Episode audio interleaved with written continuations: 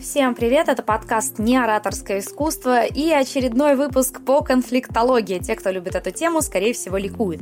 Сегодня будем обсуждать комплименты. Хотя, казалось бы, комплименты? А какое это имеет отношение к конфликтологии? У, вы даже не представляете, какое. Комплимент вообще это один из самых сильных манипуляторских приемов. Но только тогда, когда вы действительно умеете их делать. Например, есть так называемые пустые комплименты. Ой, ты такая красивая сегодня. И что хочется сказать? Любая красивая девушка, в принципе, знает, что она красивая. Или сказать айтишнику, ты такой умный. Он знает, что он умный, поверьте, он в курсе. Но комплименты могут нести под собой и другую подоплеку. Во-первых, есть так называемая техника двойных посланий, техника двойных комплиментов. Это негативная манипуляция. Мы ее с вами рассматривали, когда разбирали сериал «Жить жизнь». Может, помните? Это когда тебе сначала делают комплимент, а потом говорят, что можно было бы как-то и по-другому.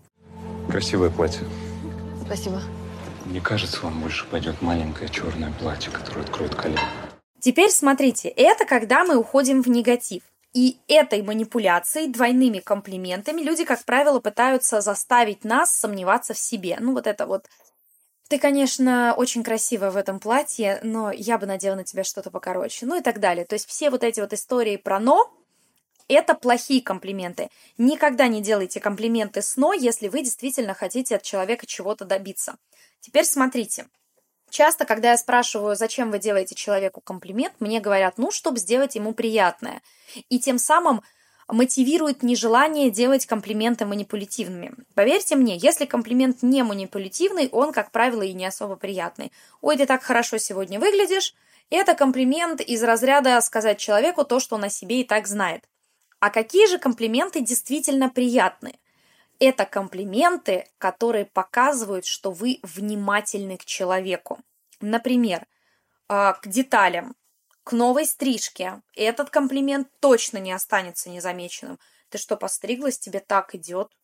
У тебя новый цвет волос освежила? Очень классно, очень освежает лицо, здорово смотрится. Дальше.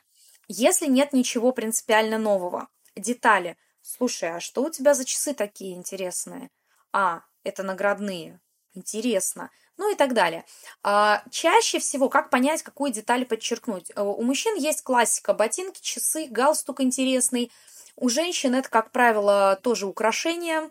Лучше не обращать внимания на брендовые аксессуары, если вы не хотите подчеркнуть в человеке вот это финансовое эго, знаете ли. Потому что, как правило, человеку приятны те комплименты, которые он ожидает в свою очередь услышать. Объясню. Не то, что он о себе и так знает, вот это ты красивая, ты умный, а те комплименты, которые он ожидает услышать. Ну, например, если человек на встречу с вами надевает какое-то платье, которое совершенно не свойственно для него, то заметить стоит именно платье. Потому что если он так старался в этом отношении, значит для него это важно. Если мужчина носит хорошие часы, то, скорее всего, ему будет приятно, если вы это заметите потому что часто есть вот это вот заблуждение о том, что часы должны стоить там три зарплаты мужчины. А многие этому правилу, знаю, следуют, хотя, как по мне, это тоже такой стереотип. Но дело не в этом. Если вы заметите такие часы, человеку будет приятно. У девушек часто не стоит подчеркивать детали, которые вам кажутся милыми во внешности. Объясню. Вы можете сказать, у тебя такие милые веснушки, а она их может терпеть не может там со своих лет 14. Говорю как человек, у которого есть веснушки. Я по их поводу не комплексую, но и каким-то достоинством прям сильным не считаю. То же самое касается родинок, э, ушей, формы носа. Вообще, самые опасные вещи, которые вы можете подчеркнуть в человеке, это нос, уши. Попробуйте мне найти человека, который на 100% доволен своим носом и своими ушами. Губы, глаза – безопасная область, но если глаза и губы, то имейте в виду, что подобные комплименты всегда имеют романтический подтекст, потому что комплимент к детали одежды может иметь под собой только деловую подоплеку, то есть похвалить э, костюм, у тебя такой он интересный, на заказ сшит или это какой-то бренд. Это нормально. А вот сказать, слушай, у тебя такая интересная форма губ, чувствуете, какая разница? То есть не делайте вообще э, комплименты к человеческой, человеческой, к внешности человека, если вы не хотите с ним флиртовать. Делайте комплименты к деталям одежды, аксессуарам, к чему угодно. Следующий момент – уже грузануло, да? Задумайтесь, как вы делаете комплименты, правда. Вы можете для себя разработать пару-тройку формул, которые действительно подойдут. Я, знаете, еще очень люблю, какие комплименты делать. Если вы замечаете мужчину с чистыми ногтями, но сделанным гигиеническим маникюром, поверьте мне, ему будет приятно, если вы это подчеркнете. Ой, ну, хоть кто-то с чистыми ногтями. Знаете, э, некоторые даже в очень э, хороших там костюмах, воспитанные, ну, ногти, ой, у меня это прям пунктик. У меня, на самом деле, это не пунктик, но люди, которые делают э, чистку ногтей, у них на этом, скорее всего, пунктик. И мы возвращаемся к предыдущему пунктику, да, о том, что если человек что-то делает, ему, как правило, приятно, что это замечают. То же самое касается профессиональных комплиментов вы делаете комплимент человеку в том русле, в каком вы хотите с ним сотрудничать. В романтическом плане подчеркивайте внешность, подчеркивайте манеру, э, приятное общение. Если же вам нужно с человеком завязать деловой контакт, ну так подчеркивайте деловые качества. То есть, например, девушка, которая только что выступила на конференции, вы ей говорите, ой, у вас платье такое интересное, знаете, что э, в голове в этот момент творится? То есть, получается, я тут час распиналась, а они заметили только платье, это не будет комплиментом. Комплиментом будет «Слушай, какая у тебя подробная аналитика. Ты сама это делала или у тебя целая команда над этим трудилась?» Вот это будет офигенный комплимент, а не комплимент к платью. Следите за тем, что вы говорите людям. Теперь дальше. Профессиональные комплименты всегда стоят на порядок выше, чем комплименты к внешности или деталям. Потому что если вы слышите что-то, что человек говорит, обязательно подчеркните главные нюансы этого.